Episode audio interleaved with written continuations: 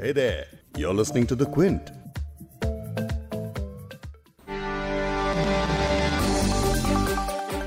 Lockdown 4.0 शुरू हो चुका है, लेकिन ये चौथा लॉकडाउन थोड़ा अलग है। इसमें पहले की तरह हर चीज़ पर पूरी पाबंदी नहीं है।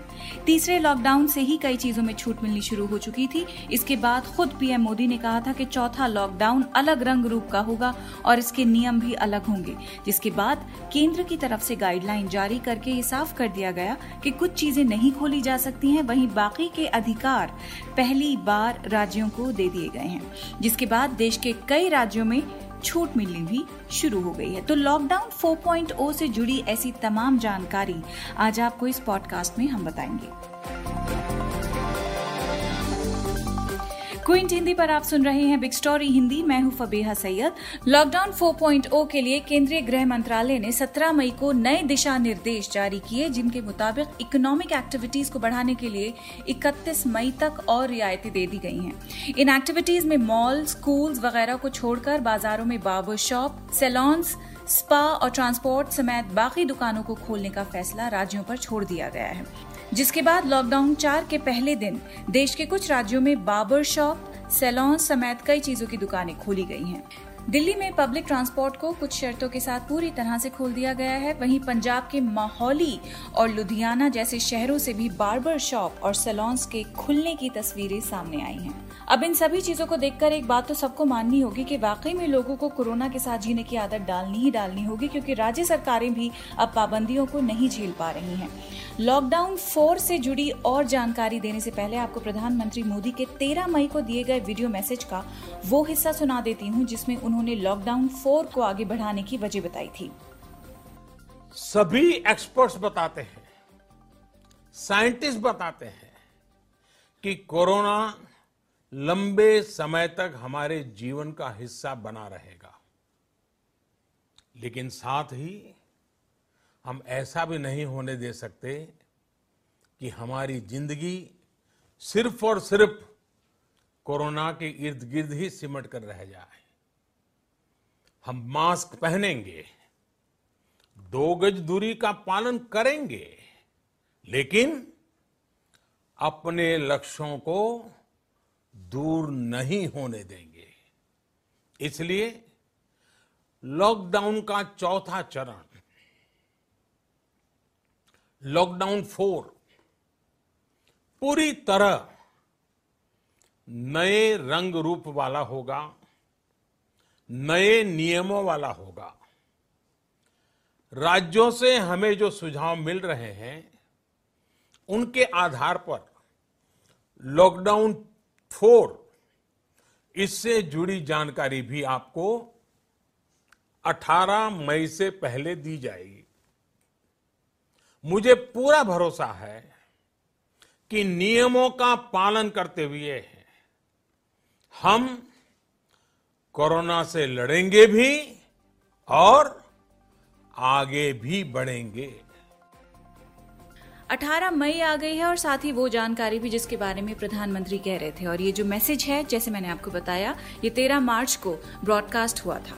अब लॉकडाउन का चौथा चरण शुरू हो चुका है, जो 18 मई से 31 मई तक चलेगा। केंद्रीय गृह मंत्रालय, यानी एमएचए ने इसकी गाइडलाइंस जारी कर दी हैं और साफ़ कर दिया है कि राज्य केंद्र की तरफ़ से लगाई गई पाबंदियों में ढील नहीं दे पाएँगे। हाँ अगर राज्यों को ज़रूरत लगे तो और पाबंदियाँ लगा सकते हैं। Spokesperson ministry of home affairs के ट्विटर हैंडल से 18 मई दोपहर 12 बजे ये मैसेज ट्वीट किया गया, जिसमें लिखा था, राज्य या केंद्र शासित प्रदेश एमएचए की गाइडलाइंस में दी गई पाबंदियों में ढील नहीं दे सकते हैं। हालाँकि, ज़रूरत पड़ने पर राज्य या केंद्र शासित प्रदेश दूसरी गतिविधियों को रोक सकते हैं।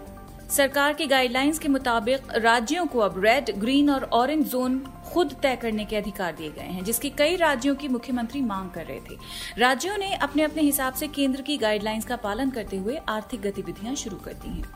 कुछ स्टेट्स में क्या अलाउड है और क्या नहीं, इसका ब्यौरा अभी आपको थोड़ी देर में बताऊँगी। पहले आपकी कंफ्यूजन दूर करते हैं। अगर आप थोड़े कंफ्यूज हैं इस बात को लेकर कि पिछले लॉकडाउन से ये नया लॉकडाउन लॉकडाउन 4.0 अलग कैसे है तो वो आपको बता देते हैं। गृह मंत्रालय ने इस बार जो गाइडलाइंस जारी की हैं वो पिछले सभी लॉकडाउन से काफ़ी अलग हैं। तो लॉकडाउन फोर में अलग क्या है? वेल well, इस लॉकडाउन में नई चीज़ें ये हैं कि राज्यों की आपसी सहमति से पैसेंजर गाड़ियाँ और बसों की इंटरस्टेट आवाजाही को मंजूरी मिल गई है। अलग अलग समय पर सभी दुकानों को खुलने की इजाज़त भी मिल गई है। लेकिन कंटेनमेंट जोन में दुकानें बंद रहेंगी और देश भर के मॉल्स भी बंद रहेंगे।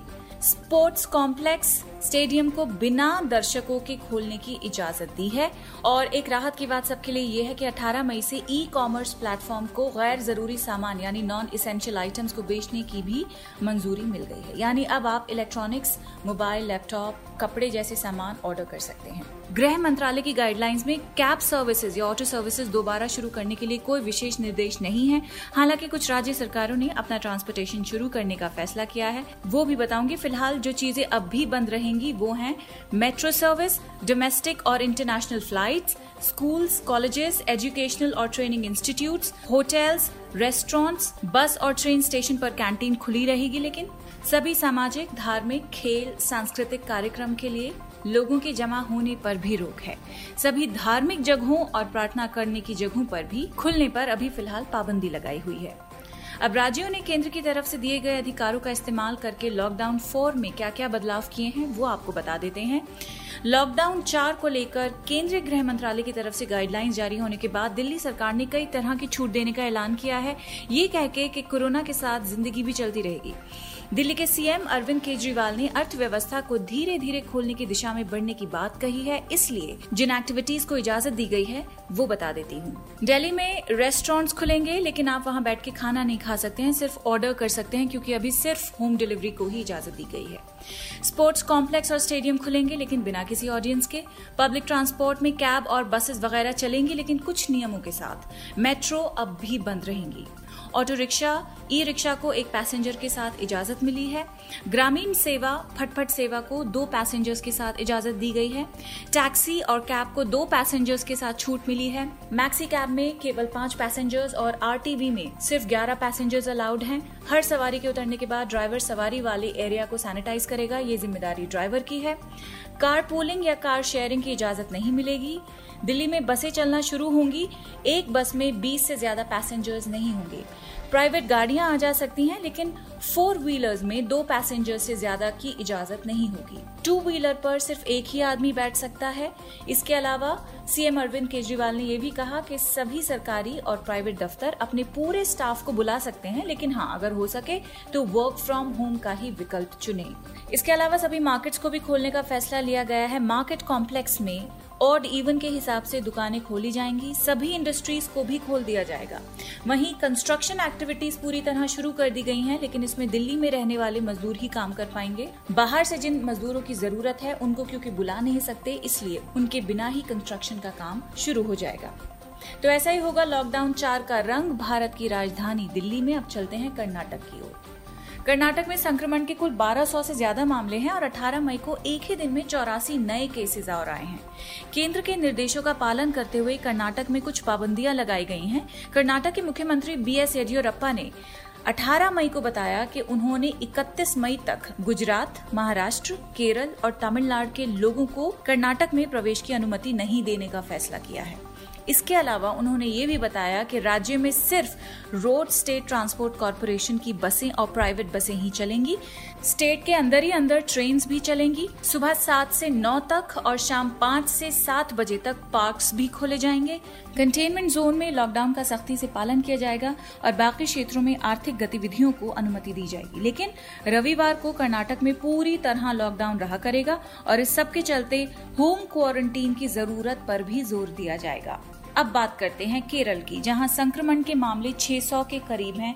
वहाँ सरकार ने भी स्टेट के अंदर पब्लिक ट्रांसपोर्ट कुछ पाबंदियों के साथ शुरू करने का फैसला किया है। शुरुआत में ज़िले के अंदर ही बस सेवाओं को इजाज़त दी जाएगी, लेकिन वो जगहें जो हॉटस्पॉट्स हैं, वहाँ ये सर्विसेज़ शुरू नहीं की जाएँगी और इंटर स्टेट या जिलों के बीच ट्रांसपोर्ट सर्विसेज़ भी नहीं चलेंगी। तमिलनाडु की बात करें तो वहाँ संक्रमण के मामले 17 मई को एक ही दिन में 600 से ज़्यादा दर्ज हुए हैं। इसकी वजह से राज्य में संक्रमण का आंकड़ा 11,000 के पार जा चुका है। राज्य में एमएचए की गाइडलाइन को मानते हुए राज्य सरकार ने कुछ रियायतें दी हैं जैसे कि ग्रामीण इलाकों में सैलॉन्स फिर से खुल सकते हैं। सोशल डिस्टेंसिंग का ख्याल रखते हुए सैलॉन्स और ब्यूटी पार्लर्स खोलने की इजाज़त वेस्ट बंगाल सरकार ने भी दी है। वेस्ट बंगाल, जहाँ ममता बनर्जी की सरकार और केंद्र सरकार के बीच कोरोना को लेकर अनबन चल रही है, वहाँ भी लॉकडाउन चार में केंद्र की गाइडलाइंस को ध्यान में रखते हुए कुछ छूट दी गई है। जैसे कि होटल्स खुलेंगे, पर रेस्टोरेंट्स बंद रहेंगे। फेरी वाले एक दिन छोड़कर 27 मई से नॉन कंटेनमेंट जोन में अपनी दुकानें खोल सकते हैं ऑटो रिक्शा चलेंगे, लेकिन दो से ज़्यादा सवारियाँ नहीं बैठ सकती। सरकारी और प्राइवेट ऑफ़िस खुल सकते हैं, लेकिन सिर्फ़ 50 प्रतिशत स्टाफ के साथ ही। तो एक तरफ़ ज़िंदगी को पटरी पर लाने के लिए चीज़ों को खोला जा रहा है और लॉकडाउन में ढील दी जा रही है, वहीं दूसरी तरफ़ कोरोना के मामले रोज नया रिकॉर्ड बना रहे हैं। भारत अगले कुछ ही घंटों के बाद संक्रमण के मामलों में एक लाख का आंकड़ा छूने वाला है। अब तक कोरोना संक्रमित मरीजों की संख्या पिचानवे हज़ार पार कर चुकी है। मरने वालों की संख्या भी अब तक तीन हज़ार से ऊपर पहुँच चुकी है। सरकारों की तरफ़ से तो रियायतें दे दी गई हैं, लेकिन जब भी आप और हम घर से अब बाहर निकलेंगे तो एक खौफ हमेशा दिल में रहेगा। जब तक कोरोना के मामले सामने आते रहेंगे, ये खौफ भी जारी रहेगा। अब हमें ये ख्याल रखना होगा कि छूट का मतलब सोशल डिस्टेंसिंग और नियमों को तोड़ना नहीं है। हमेशा दिमाग में यही रहना चाहिए कि कोरोना खत्म नहीं हुआ है, इसीलिए हमें खुद ज़िम्मेदारी लेनी होगी और नियमों का सख्ती के साथ पालन करना होगा। इस पॉडकास्ट के एडिटर नीरज गुप्ता हैं और इसे प्रोड्यूस किया है फबीहा सैयद ने। अगर आपको बिग स्टोरी सुनना पसंद है तो क्विंट हिंदी की वेबसाइट पर लॉग ऑन कीजिए और हमारे पॉडकास्ट सेक्शन का मज़ा लीजिए।